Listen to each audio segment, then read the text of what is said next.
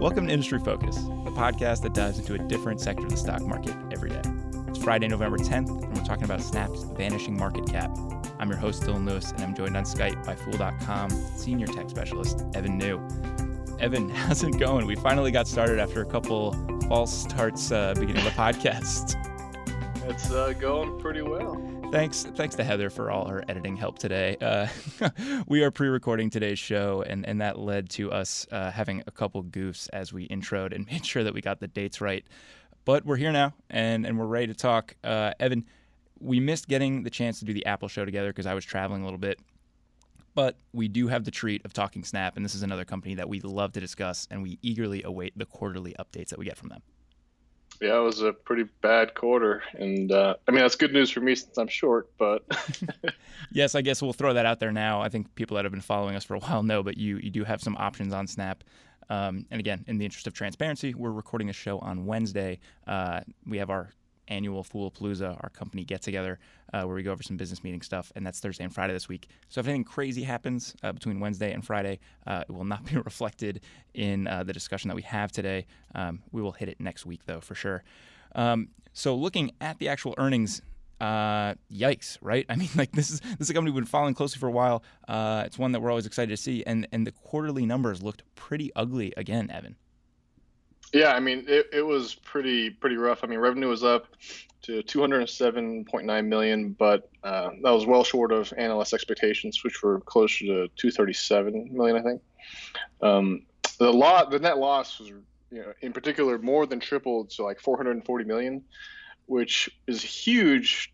Um, you know, widening of the net loss down there, and I think it's kind of ridiculous that on their press release, Snap you know, under percent change, they put NM for not meaningful, which is something they've done in the past, you know, where they're saying, oh, this change, percent change is not meaningful.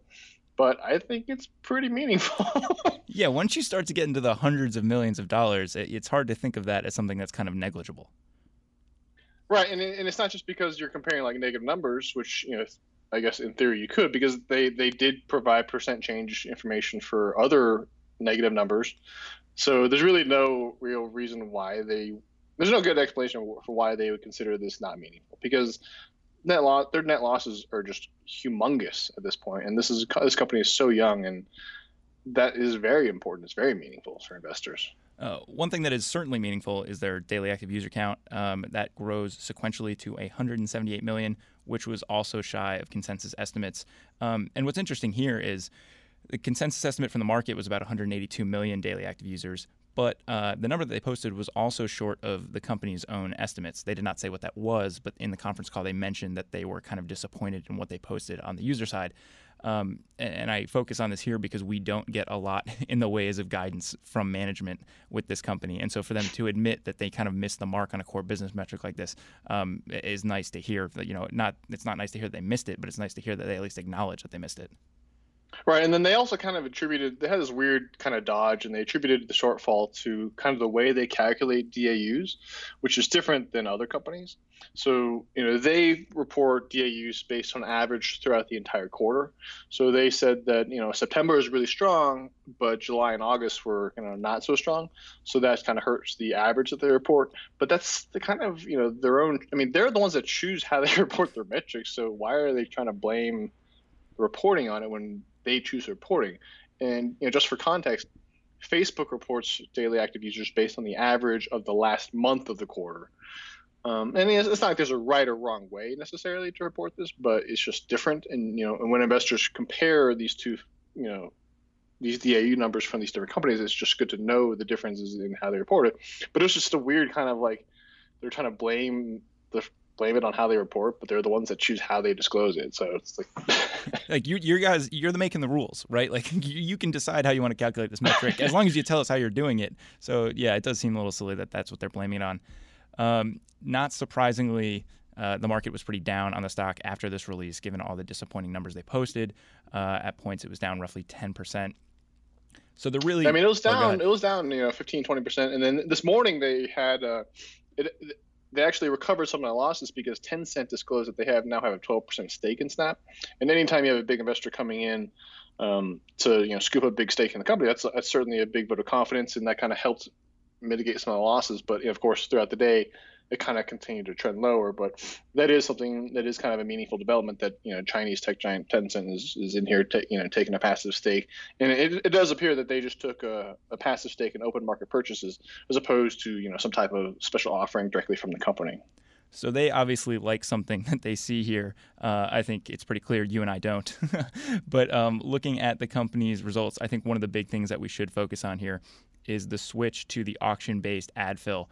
Um, we're starting to see the impact of that now. And really, that's going to be the story for Snap for the next couple quarters. Right. So they launched their self-serve ad platform earlier this year. I want to say it was in May, I believe, or March, uh, but they've been working on it for the past year or so. And this really has the potential to help them scale because that now you don't have to have your all your ad sales going through a direct sales force, which is certainly very labor intensive. It's very expensive. Uh, and this way, if you can switch to kind of self-serve um, ad platform that's auction based, um, you can really automate the process a lot more, and you know that definitely helps in terms of the scalability it helps you reach a lot more businesses, right? At the end of the day, it gets more advertisers access to the platform. Right. I think they said that the the entry level ad pricing went down by, I think they said three orders of magnitude, which would be like a thousand times, which is you know that's a pretty big uh, reduction in terms of you know the minimum cost that it, it takes a potential advertiser to buy in and you know test out this platform and and this is something that you do want to see a business doing like and and there's this good quote from Imran Khan the company's chief strategy officer from the conference call where he says you know as we transition more and more of our business to auction this had a meaningful impact on our overall pricing. It diminishes revenue in the short term. It builds the foundation for long-term scalable revenue. As we onboard more advertisers and multiple advertisers compete for the same ad impressions we should see higher pricing. And so when you look at their results, you kind of have to keep this in mind. You know, for as bearish as we've been on this company, um, this is a move in the right direction for them because it will allow more advertisers to play on the platform. The short term hit of that is you're going from these kind of negotiated uh, big ticket ad buys that are handled by sales reps to a market based ad system. And because of that, uh, with supply and demand factors, um, you know, the, the price is going to fluctuate a little bit more and you lose some of the control there. Right. I definitely think it's it's critical for them to, to have done this, uh, just in terms of just the ability to scale, because you know, like we've been talking about, it's just if you're all your ad sales are going through sales reps, it's just you can't scale that very well. It's so labor intensive. But having it automated kind of allows you to do that. But you know how this plays out going forward is really, and how they execute on actually you know building this platform and attracting advertisers to the platform is really going to be what it boils down to. Because I mean, this is just like the bones, right? Is the foundation, but that's you know it's not over yet. I mean, it's still definitely a lot more to go. And when we talk about, uh, we have this very similar conversation when we talk about Twitter and when we talk about Facebook and Google to the same extent.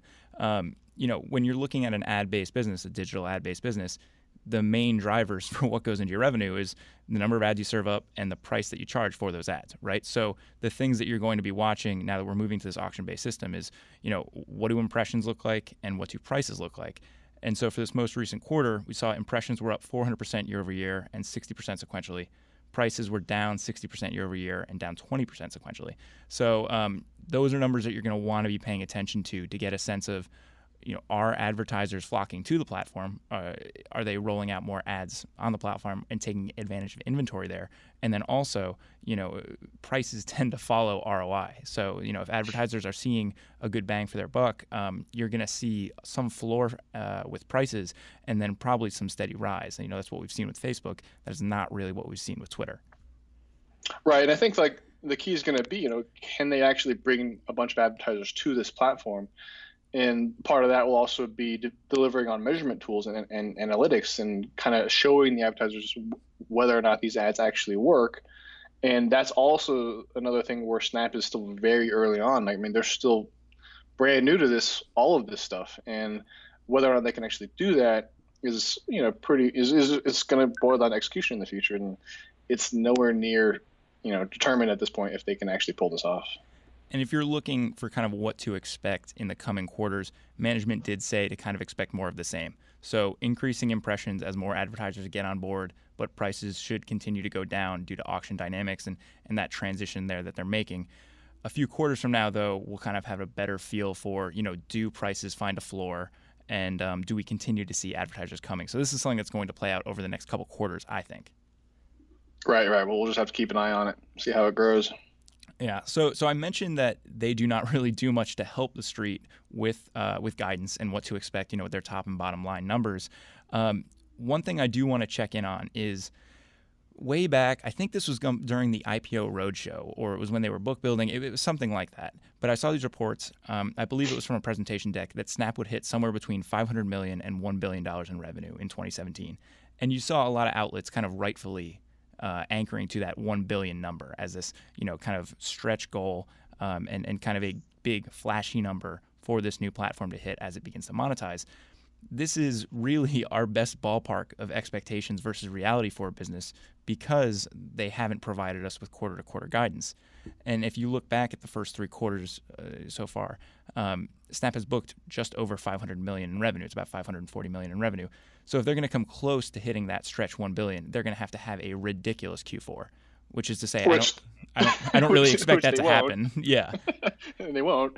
And I mean, generally speaking, I think you know, for a company this young, guidance is extremely important. I mean, the market trades on expectations, and companies have a pretty big role in really kind of course correcting and giving some direction to analysts when they set up their estimates. And analysts are the ones that set the market's expectations. So, by not providing guidance and leaving analysts up to their own devices to kind of come up with their own numbers, I mean, then you're going to see like a, a, pretty wide spectrum, a really wide range of estimates, and like why it just doesn't make any sense why they wouldn't do this unless they simply can't do it because they're so young and they don't have the ability to, to, to forecast with with much you know visibility or something. I, I don't know, but I mean, the fact that they don't give any guidance is really frustrating for investors. That we're, we're for a company at this stage, it's really important to be able to give some type of forecast.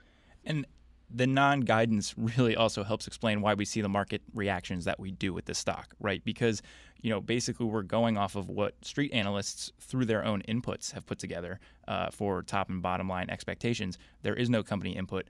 Um, it's much more likely that there's going to be some differences in what the company actually reports because they're not providing any of the inputs for these models.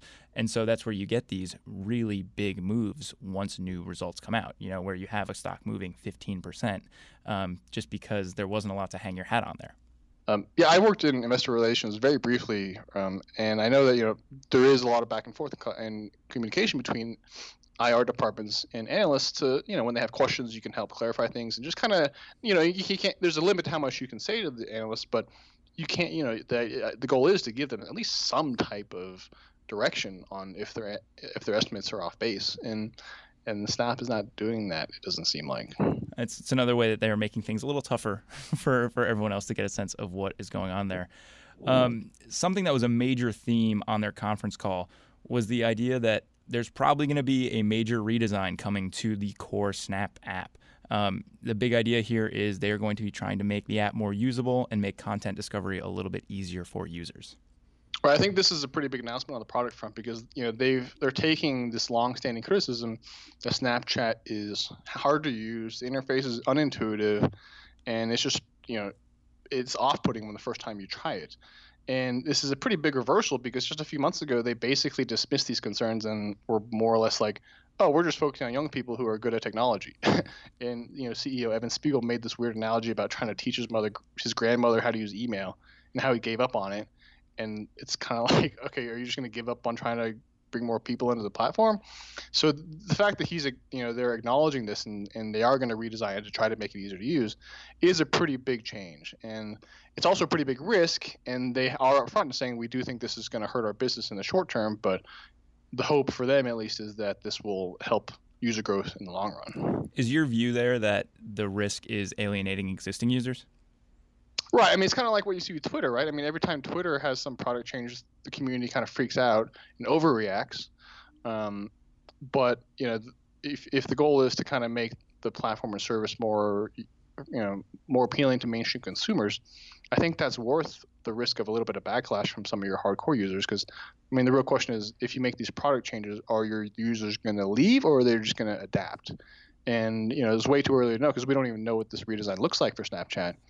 Um, but I mean, Twitter, we can, you know, we know for a fact it, it is helping them. I mean, they've made a lot of big product improvements. They just made a huge one last week with just 280, 280 character limit.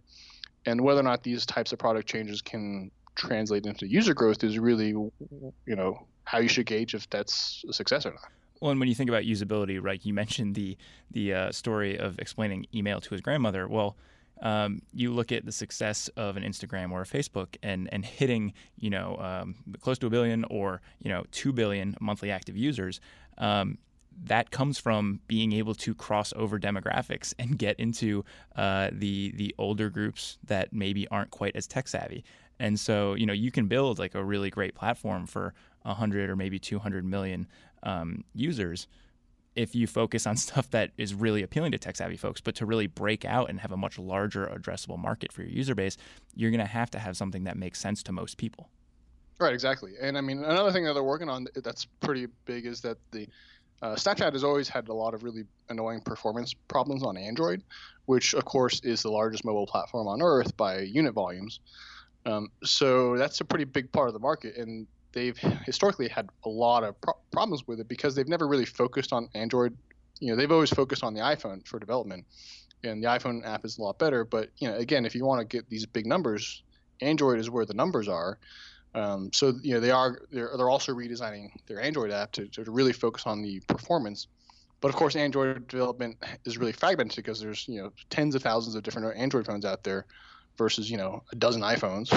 so that's a much bigger engineering um, task, which kind of leads into this other thing that just happened, which is their chief engineer or their um, VP, of, their, their head, the head of engineering, just quit the company.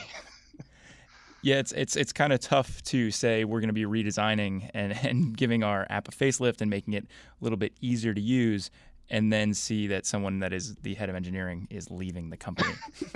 yeah, they literally were like, this is going to require considerable engineering resources. And then just yesterday, the engineering chief, Tim Sehn, who Snap pushed from Amazon back in 2013 when you know Snap was only two years old, he, and he was a huge win because he's you know really good you know uh, software development executive. Uh, he told them yesterday, like on the day of earnings, that he's leaving at the end of the month.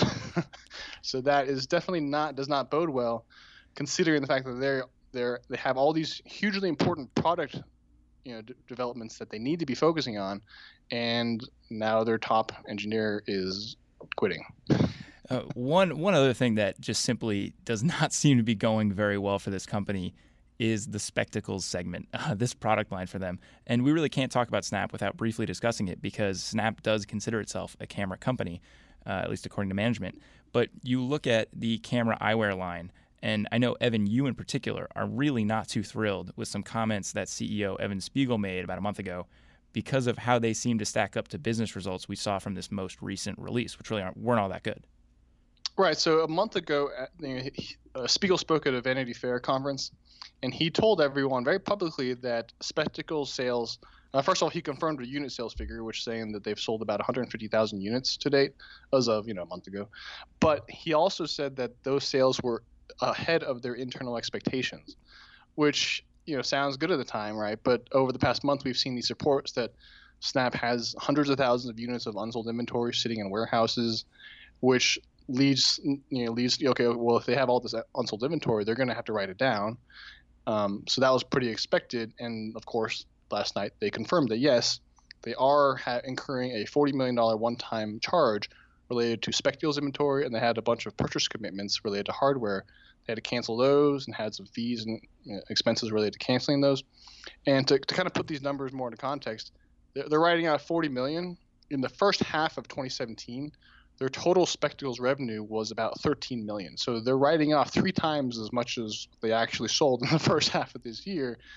And unit sales declined from Q1 to Q2. So there's no way that these sales have exceeded expectations. And, and it, it, really just seems like Spiegel was misleading investors last month when he said that they were beating expectations when clearly they're not because you ordered a ton of these things and you don't order things unless you expect to sell them. I mean, it's just, it doesn't make sense. It doesn't, you know, you can't have both ways. Yeah, you're not going to build out inventory you don't expect to sell, right? And so, so I mean, he mentioned like you know they overestimated early demand and they had you know they did place a lot of orders that for components that have long lead times. So that does make some sense in helping explain, you know, the $29 million of purchase commitments they had at the end of Q2, but it doesn't explain how the fact that they built up this much inventory. So, I mean, I know that they kind of get away with it, but I, I still think he was really misleading um, investors by saying that, and I actually submitted a, an official complaint to the SEC last night. uh, look at that! You just being an advocate for the average investor. I mean, probably won't won't come of anything, but you know, it, it's still troubling on principle the fact that he, I mean, it, and the, the, the most ironic thing about this whole thing is that on literally on the same day that he said the the sales were exceeding expectations, he also said that he needs to communicate better with investors. So it's like, okay, you, you you're realizing that being a public company has so much more regulatory scrutiny, much more regulations around communications, disclosures, and you're saying you want to get better, and then you turn around and lie and say that these things are doing better than you hoped. When now we, a month later, it's demonstrably false that you're well below your expectations. And, the, I think the thing that you have to remember with this too is like spectacles are really not a part of the thesis for this company, right? So like like yes um, like we're we're kind of nitpicking here um, but for him to like be overstating their impact or or, or what's going on with them and, and how successful they are as a line uh, and you think about the grand scheme of where their revenue is coming from um, it's just an annoying thing to see from management more than anything else. Uh, and you, you couple the success and or the lack thereof in this segment with uh, you know some news that you know they had some drone ambitions a little while ago and then decided to walk that back, um, and and they've made some major changes on their hardware team. Uh, we talked about when we went through their S1 how we felt like their hardware ambitions were a little bit misplaced. Uh, I think that this is just kind of being borne out right in front of us. Right, exactly, and, and I mean you're right that you know currently hardware revenue is kind of meaningless. It's it's really not materialist. It's negligible in the grand scheme of things. But this is again another kind of self-inflicted situation where Snap themselves has said that hardware is going to be important to the future, future, maybe in you know a decade or ten years you know, or so, and you know they want to basically have more control over how the Snapchat experience is delivered to users, which you know on a strategic level makes some sense. But they're the ones that are basically trying to emphasize that hey, we want to get more into hardware, and that's why these hardware, you know, missteps and mistakes are you know that's why they, they matter more because they're the ones that said they matter. I mean, if, if they had never if they had always been like this hardware is kind of just the side little fun thing, it's not really a big deal, then investors wouldn't care that much about it. But the fact that they are the ones that say it's going to be important in the future, that just underscores, you know, when they mess up now, that you know, do they really have a good chance at you know, fast forward a few years, like, are they actually going to be able to develop compelling hardware? It, I, I don't think so. Yeah, it's going to be tough for them to build out the engineering team to out innovate a lot of these very deep pocketed tech companies that they're going to be fighting, right? I mean, we've talked about it in the past the difference between, um, you know, Apple's engineering team and Snap's engineering team. It's it's a David and Goliath type fight. Yeah, I mean, it's just it's really hard to imagine them being compelling. Hardware is extremely hard, and they're just now realizing that, and they're paying the price. Yeah. Um, Evan, you have put together some really excellent coverage on Snap uh, over on Fool.com. You already have several pieces up on the site covering earnings, the Spectacles controversy that we just detailed. Um, and listeners, if you want any of that, just shoot us a note. We'll be happy to forward it along. Um, do you have any other pieces on Snap in the hopper that folks can look forward to? Well, I think I have one scheduled for tonight about um, Tim Sehn quitting the company, which hasn't published yet, but you know we touched on that earlier. And when you say tonight, you mean Wednesday, so that will be available Correct. if you are listening to this episode on Friday or anytime thereafter. And so, listeners, if you want any of that coverage, uh, just shoot us a note, and we'll be sure to forward it along to you. Um, Evan, anything else before I let you go? No, I mean it's just it's a good time to be short. I guess so. Uh, listeners, that does it for this episode of Industry Focus. If you have any questions or if you just want to reach out and say hey, you can shoot us an email at industryfocus at fool.com or you can tweet us at MF Industry Focus. If you're looking for more of our stuff, subscribe on iTunes or check out the Fool's family of shows over at fool.com slash podcasts. As always, people on the program may own companies discussed on the show. The Motley Fool may have formal recommendations for or against stocks mentioned, so don't buy or sell anything based solely on what you hear. For Evan Niu, I'm Dylan Lewis. Thanks for listening.